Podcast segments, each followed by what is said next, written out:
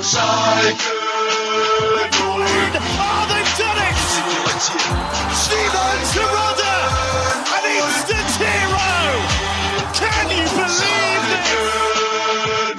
Plenty attacking! No, no! The comeback is complete! A stunning second half from Schalke! Blau und Weiß sein Leben lang. Hallo Leute! Willkommen zum einzigen Schalke Podcast auf English. That's right, folks. Officially the world's only English Schalke podcast. This is episode 135, Schalke America. I'm your host, Richard Carman. Joining me, as always, co-host Jack Mangan. Happy Victory Monday, sir. Another one. Victory Monday again. For the last five now as well. Yeah. So, things of late. Certainly a little bit better in terms of the points total that we're hauling in. I am drinking Boulter's official beer, Angry Orchard, Mr. Always Angry Tall Man. So it's not a return mood, right? This win is better than the last win in terms of how we feel, I think. Would you not agree?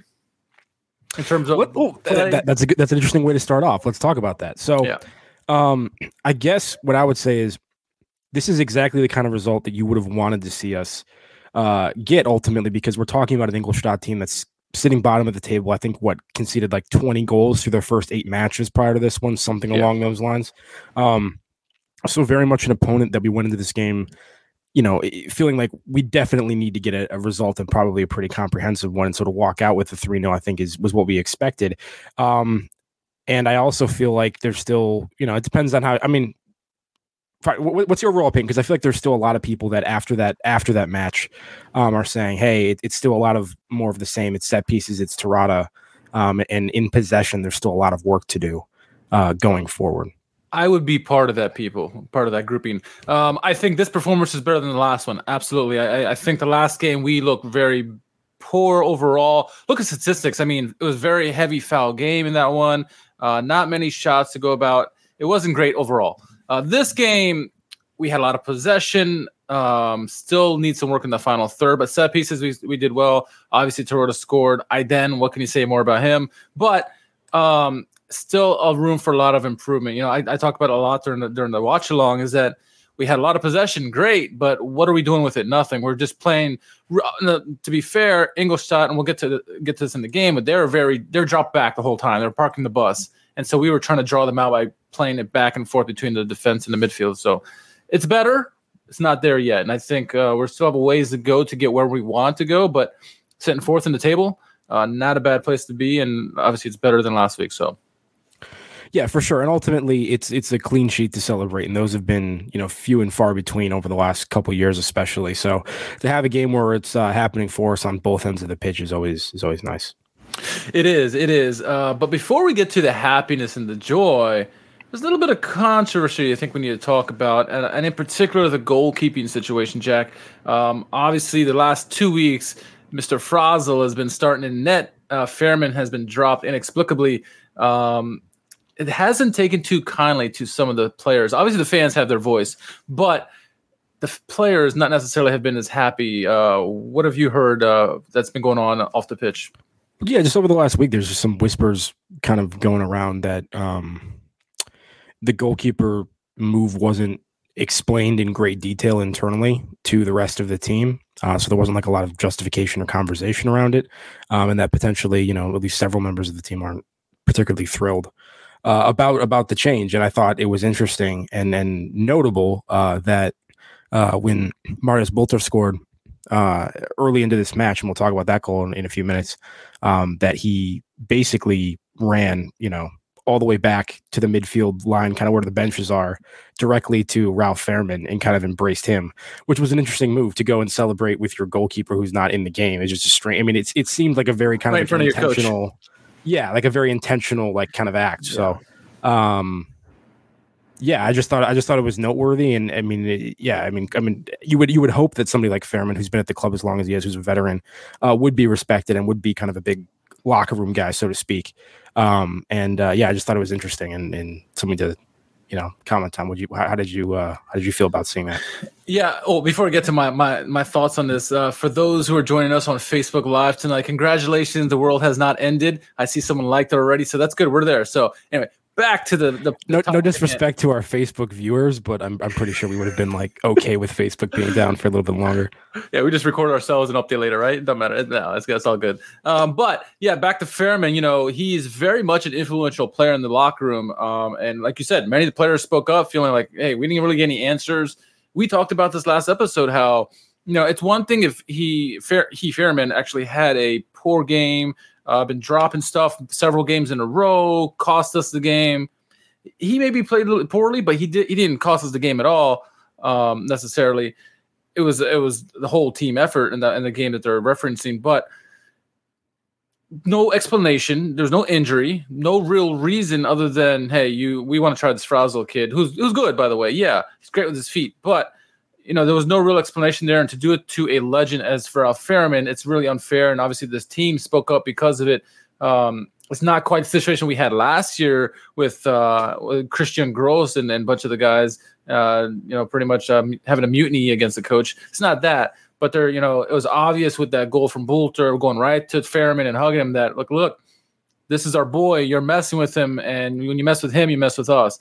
Obviously, Fährmann is the leader in the locker room. Tarota is, you know, the captain when Fairman's not out there, but Fährmann is obviously a big figure in the locker room, and, you know, you can't expect no repercussions for messing with one of the influential players. We've seen this in all kinds of football locker rooms where you mess with an influential player has a dramatic effect on the team. It could be good and bad, right? The team could rally around like Schalke apparently did against Ingolstadt, or it could have an adverse effect. But we saw last year with Schalke, and the whole team just goes to shit.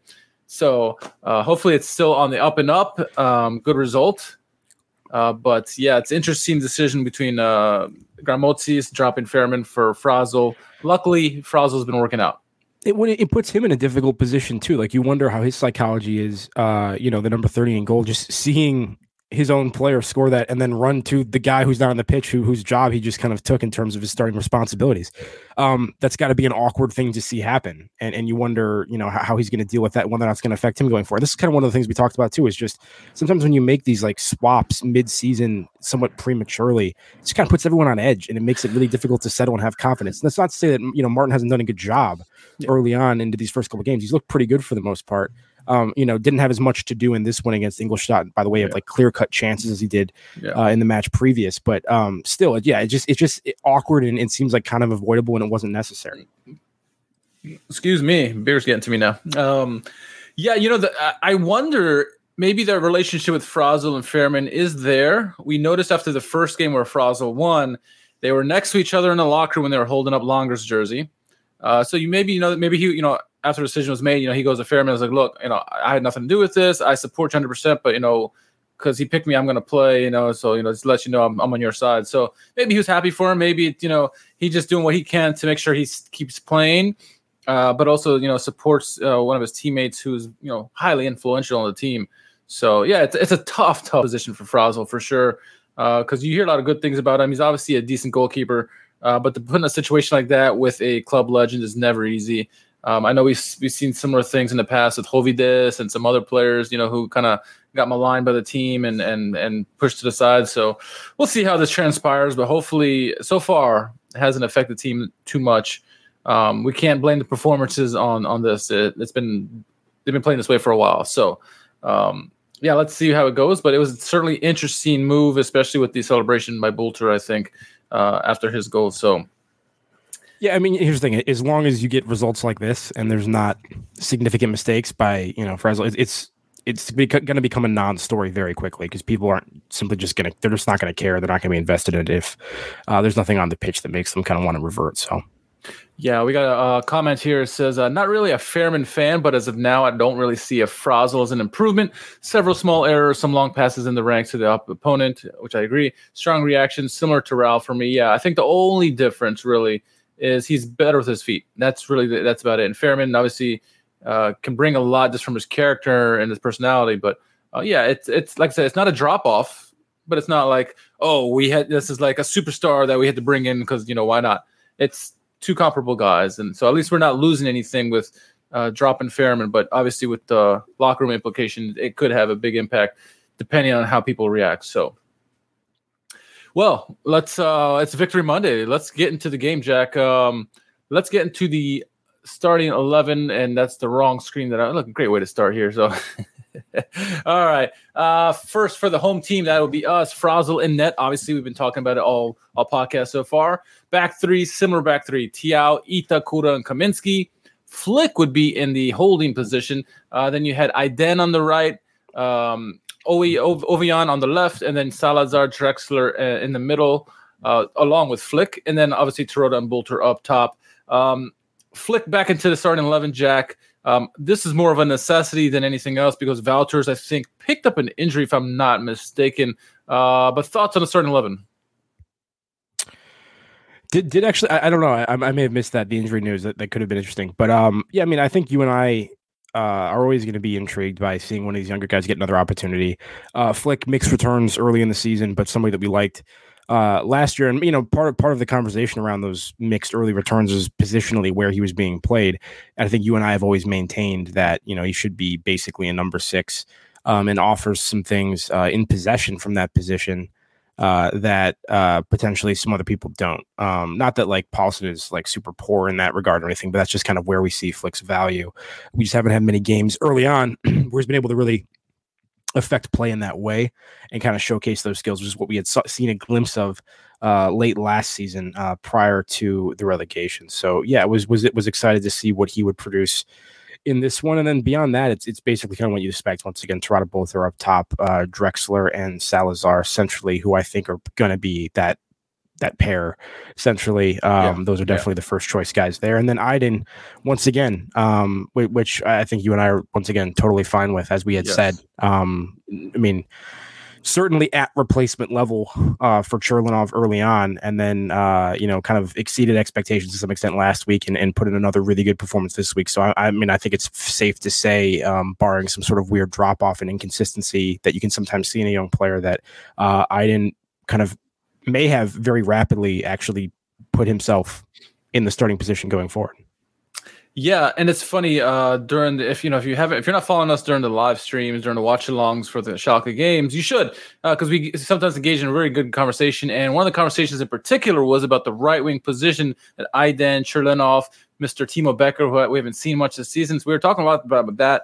And you know, while you know, like Jack and I were big fans of Timo Becker, at present, where would he fit in the lineup, right? The back three seems pretty good right now. Itakura has been playing amazing lately, especially this last game. Thiaw as well. Kaminsky's been solid.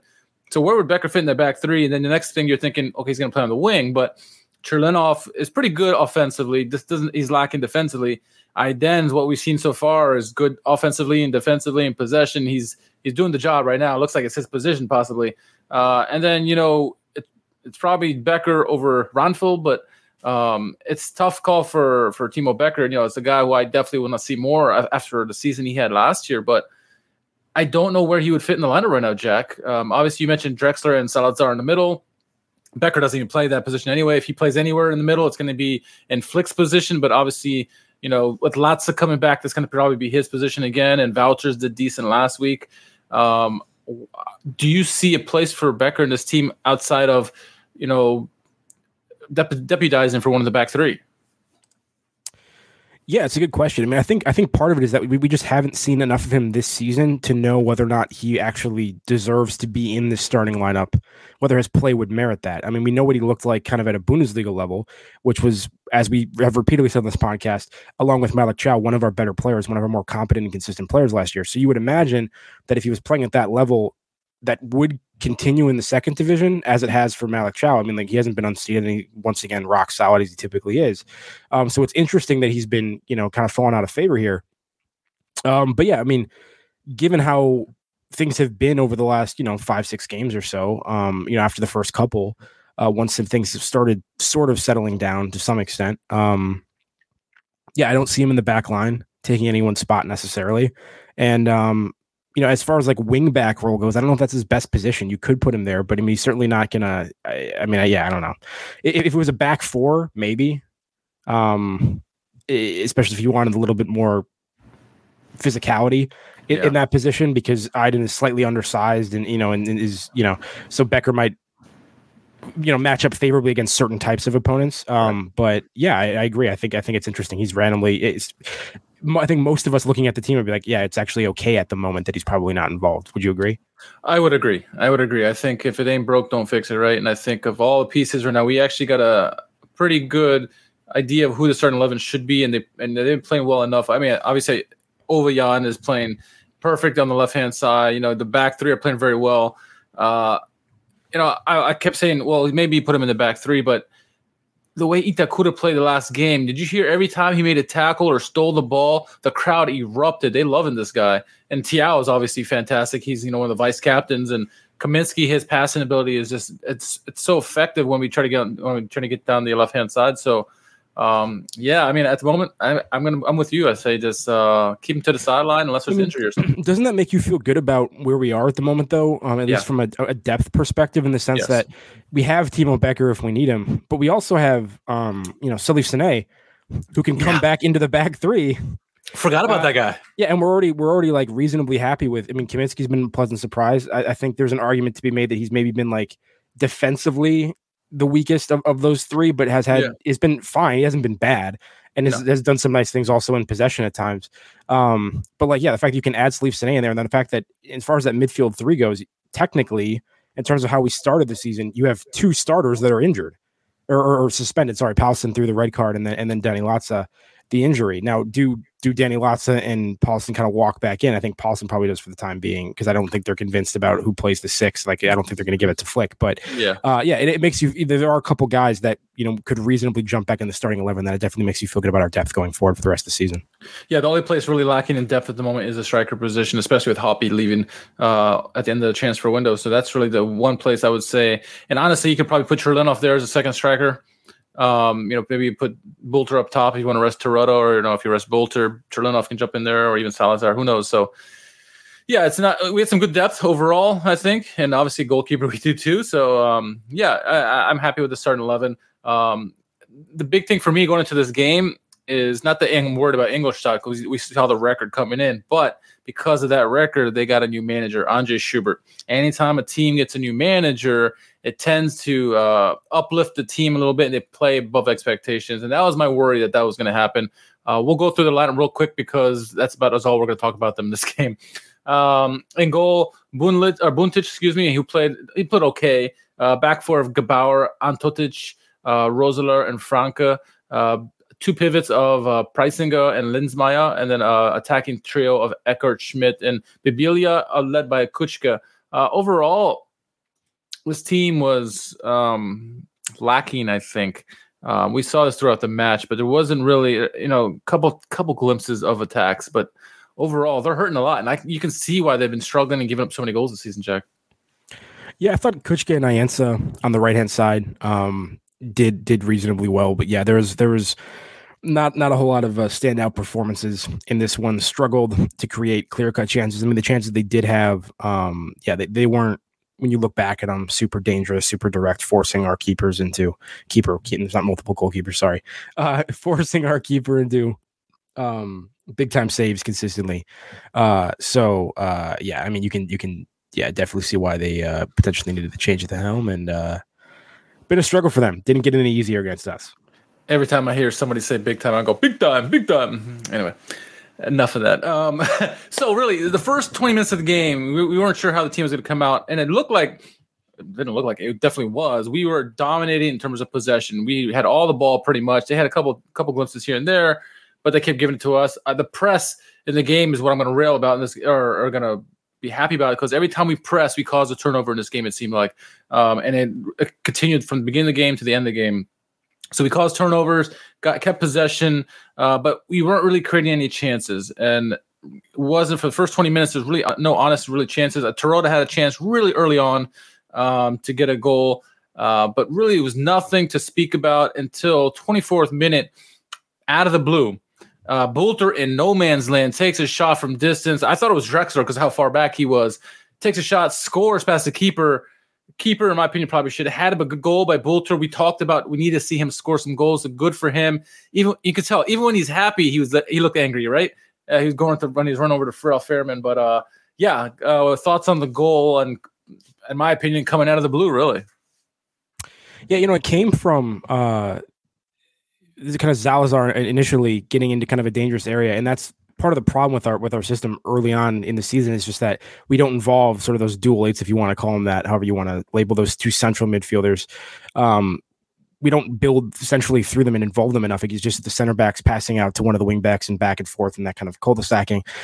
So some of the moments of danger actually came when we were able to involve those guys. But anyway, yeah, but it looked like maybe Zalazar, when he received it, had a chance to kind of turn and drive into the box, and he kind of didn't, and laid it off to Boulter, who wasn't in a particularly good position, and he was kind of caught sort of flat-footed, stationary, and he kind of squared it up to shoot, and you're like, there's not really a whole lot on here. Like, there's not a great angle. It's from deep. There's a defender in front of him. And he somehow got it past the first defender and just kind of like dragged it low across the ground, and to his credit, right into the corner. And he beat the keepers, perfectly placed. I mean, it wasn't like, you know, like hit with a ton of power or anything. And like I said, it was, you know, kind of daisy cutter on the ground.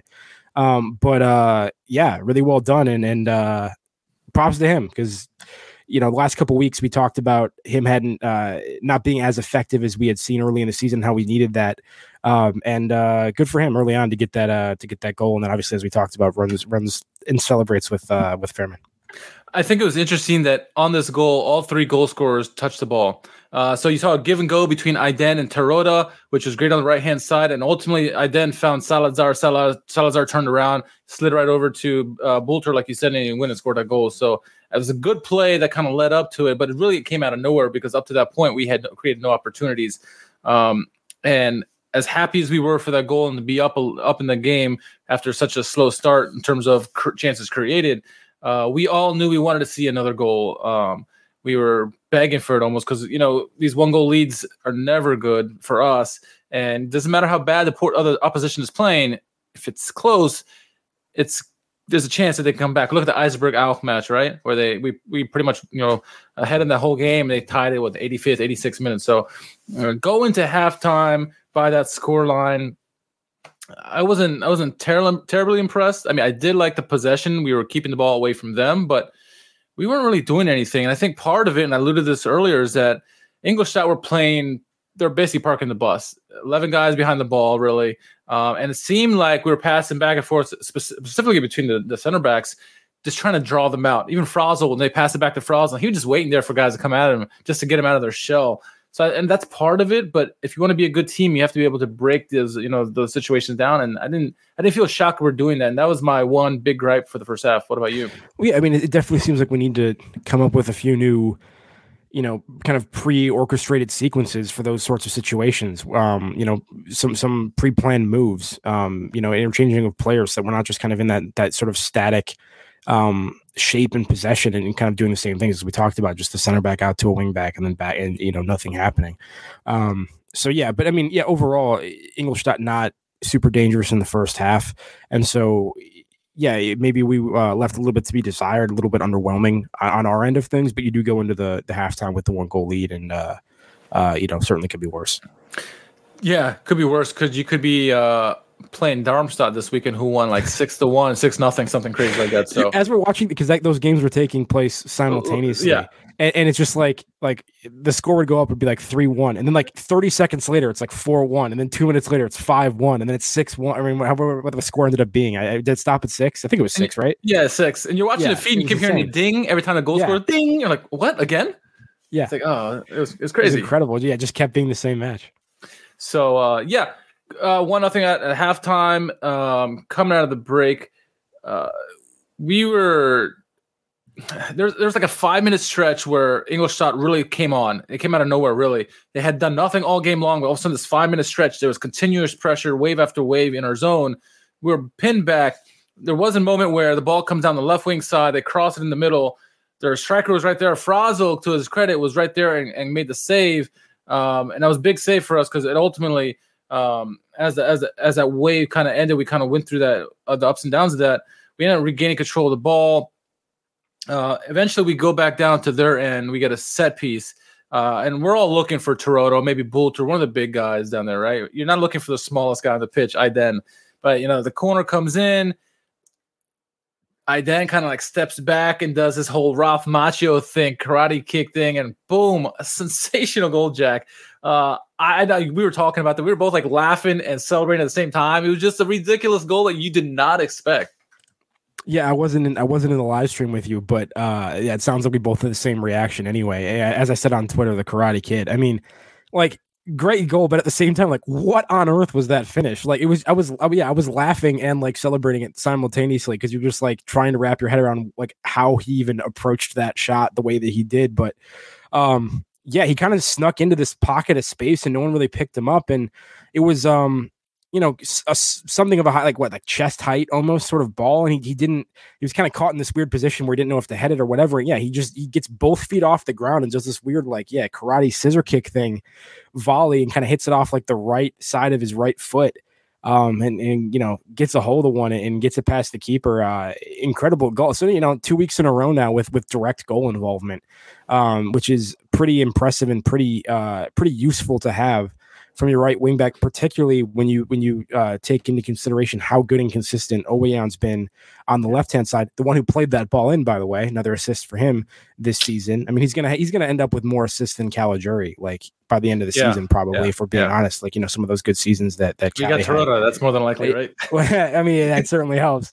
But you know what I'm saying? Like, I mean, like, so if you can already have that kind of consistency, we're kind of wondering, all right, is it Çerlinov? Like, who's going to be the guy on the right hand side of the field? It's going to end like last couple games. I mean, you got to be real pleased with that kind of production creatively, especially because, as we continuously said, there hasn't been enough centrally going on. You need somebody else to pick up that slack. So yeah, really impressive from him, man.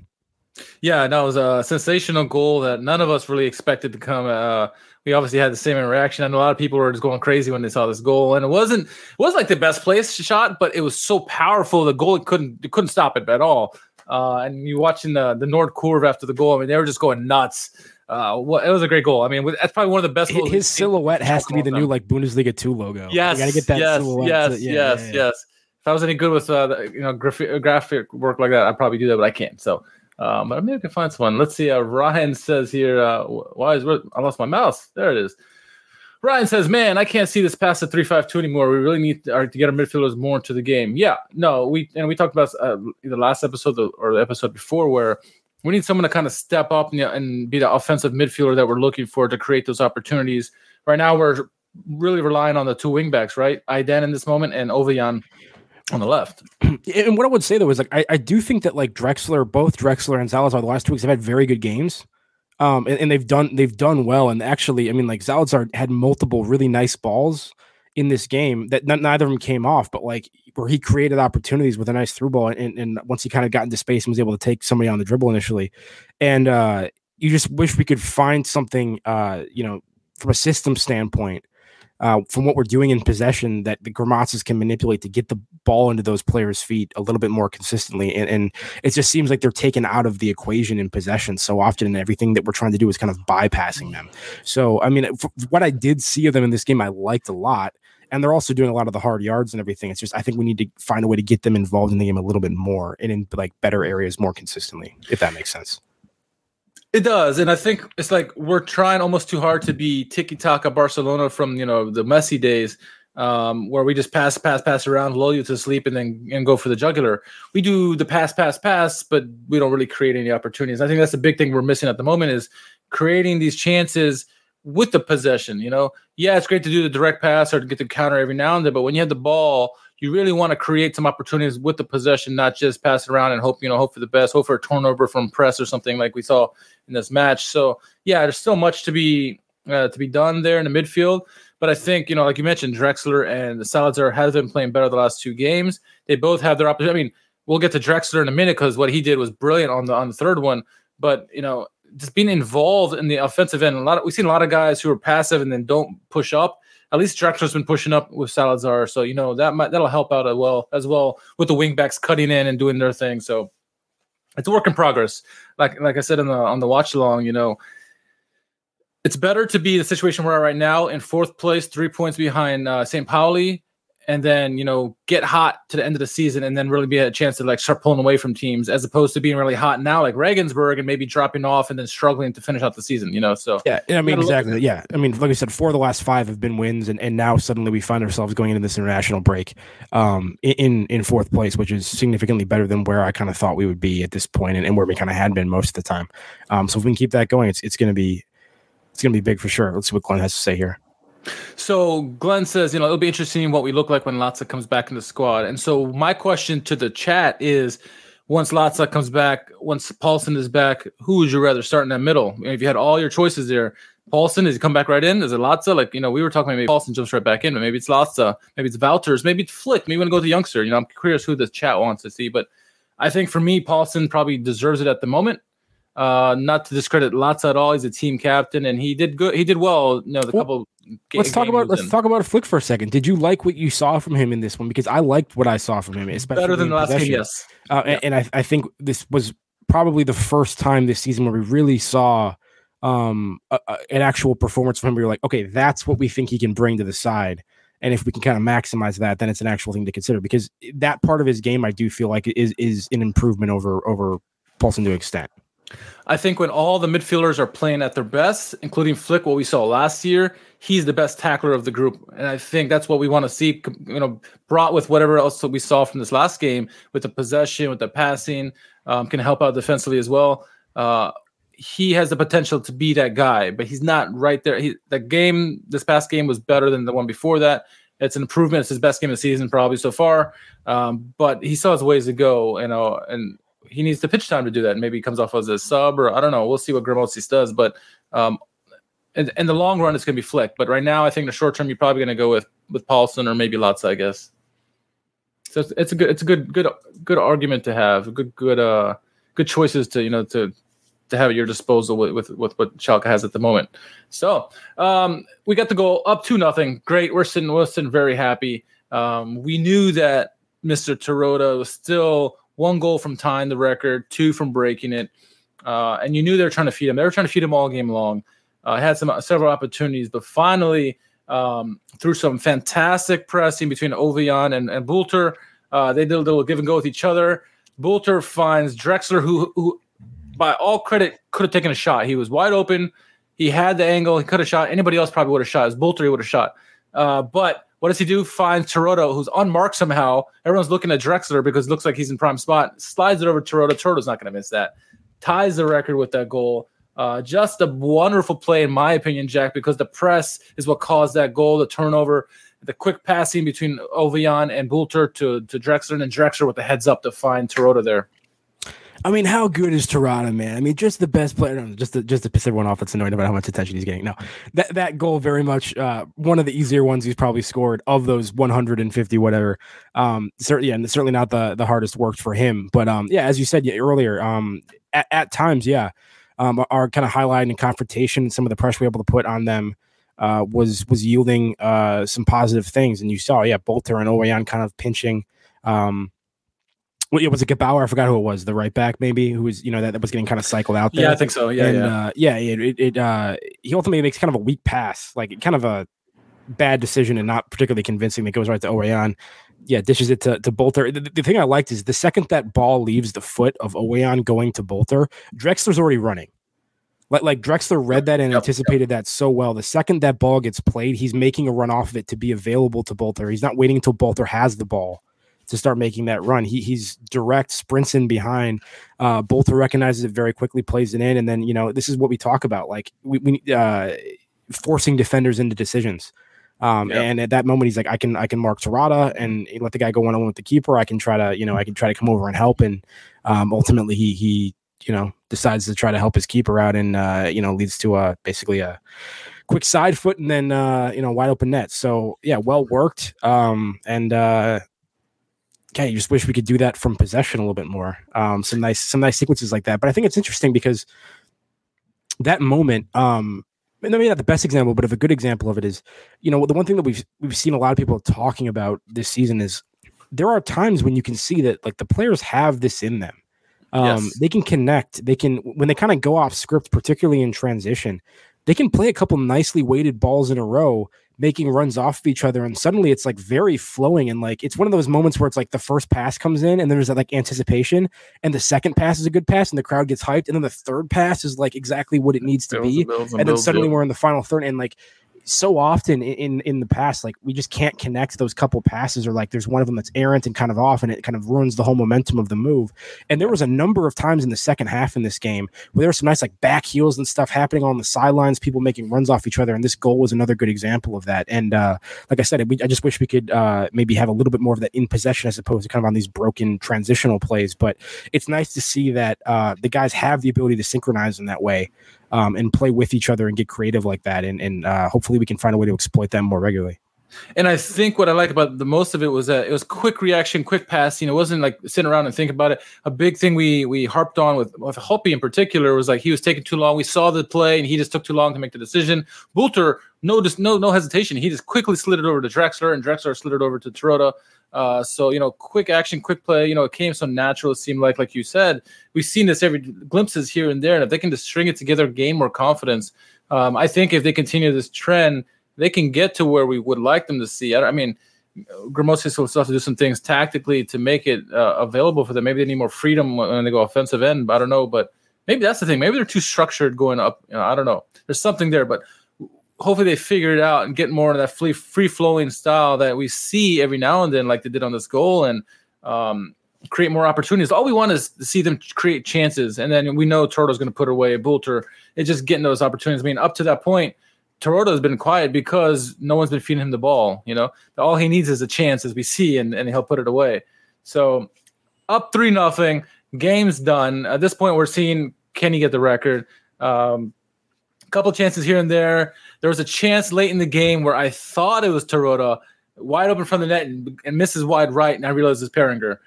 But you know, he could have made it 4-0 there, just missed it. But I think it was Tarota, that another one of Malick Thiaw's like marauding moments into the final third where he was kind of taking people on. Yes, so I love this in the game. Throughout the game, both Thiaw and Itakura in particular, both of them would take their marauding runs, and in particular Thiaw. Thiaw was in love in doing that.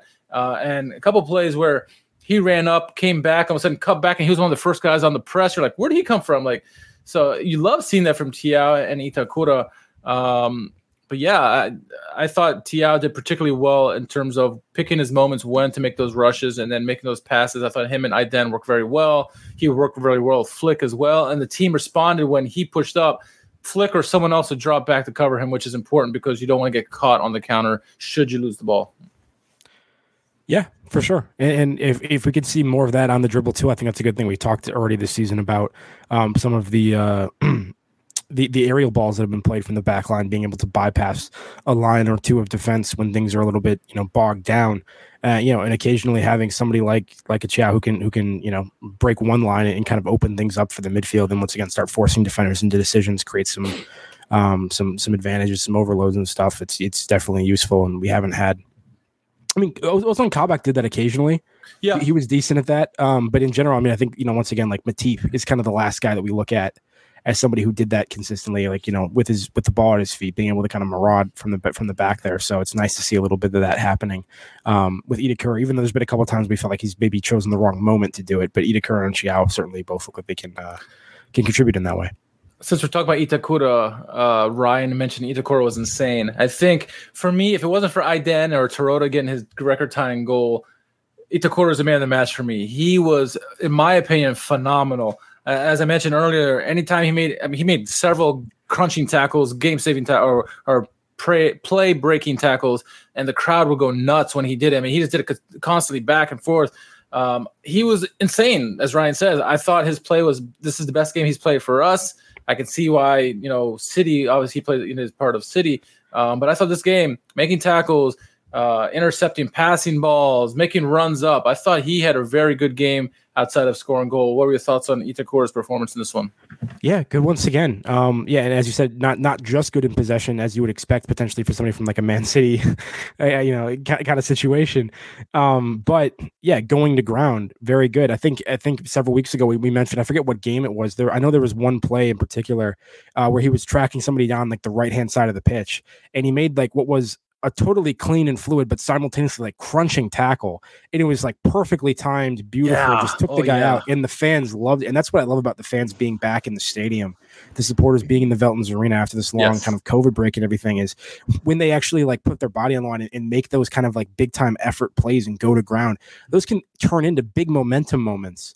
And the more feedback that they get from the crowd, probably the more willing they are to kind of put that effort in, and kind of builds on itself, becomes a self-fulfilling prophecy to some extent. Yeah. And so I always love when the fans get involved in that way. And it's something good that you're seeing from Itakura so far, which once again, back to the fact that if Sané comes back at some point this season, because like Kaminsky hasn't been like somebody who like he needs to be benched. Like, God, we need Sané to come back. He's been so bad. That hasn't been the case. I mean, like, so even if like maybe he's the guy that gets dropped out of those three, which seems like could be the case.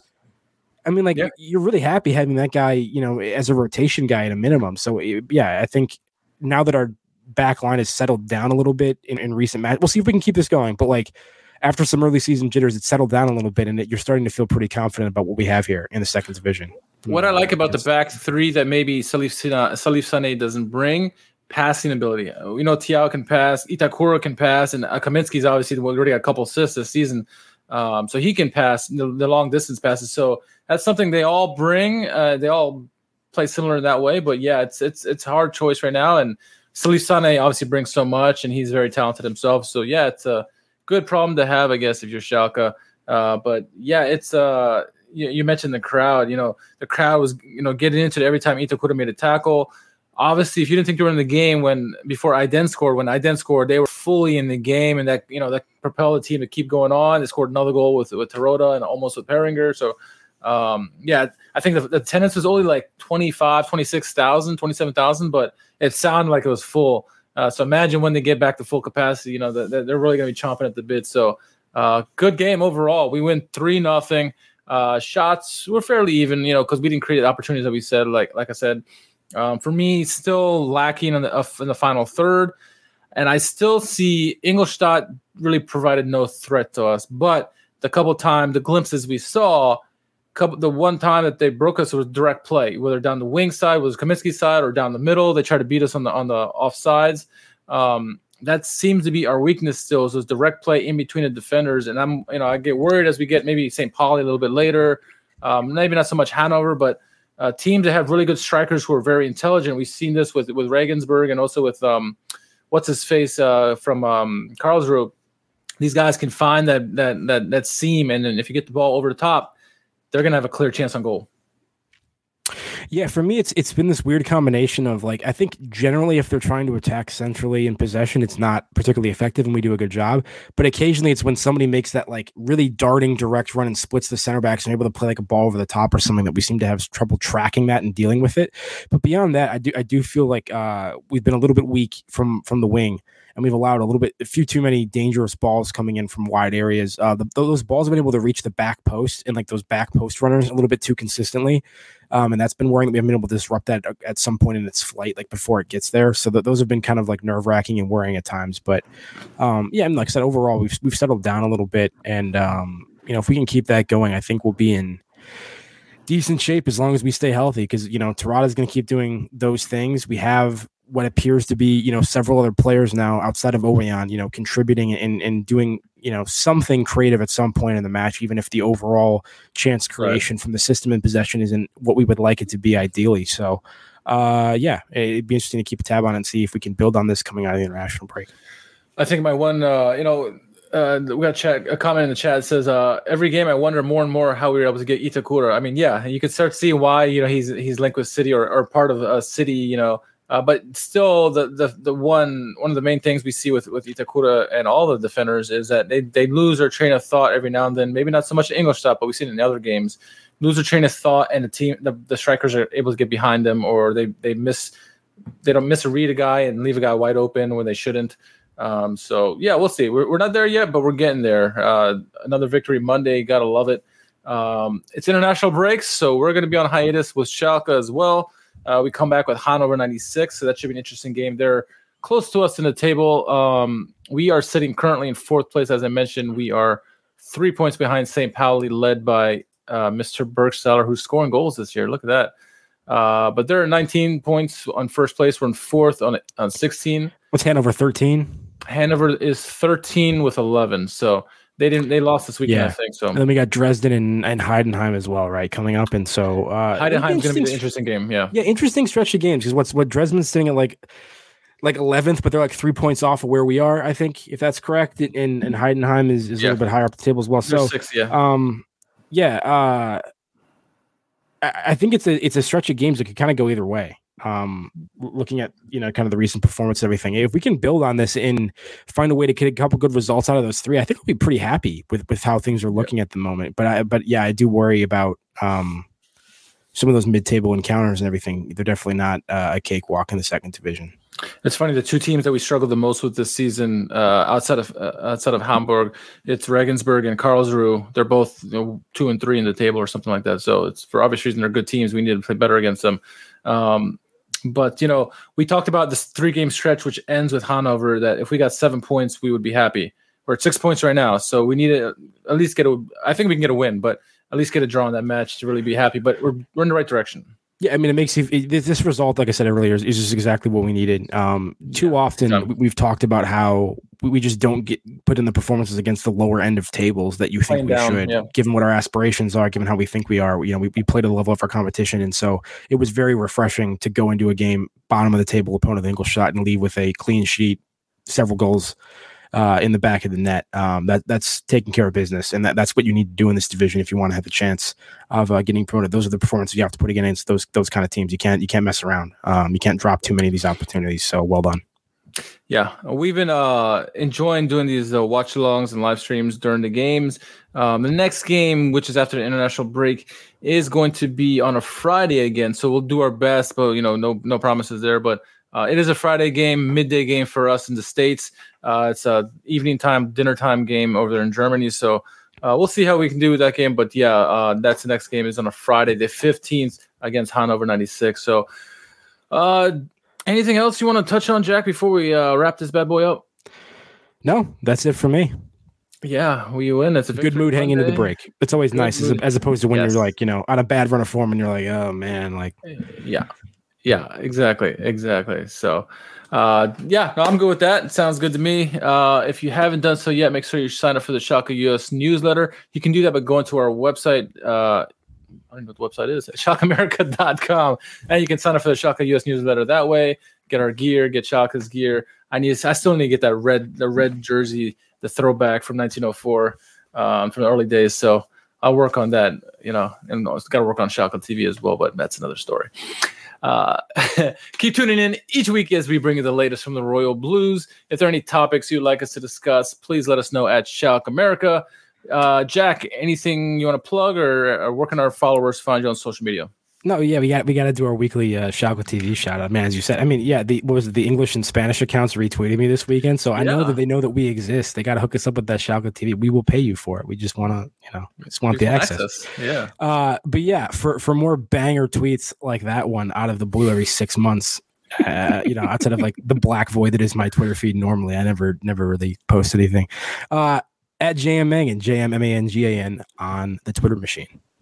Thank you for all those who follow us tonight on our show, live on Facebook, YouTube, Twitch, and also Twitter as well. So thank you again for all your support. You can follow us all over any of the social medias. Our podcast can be found everywhere that you can listen to podcasts. So definitely thank you again for all the support.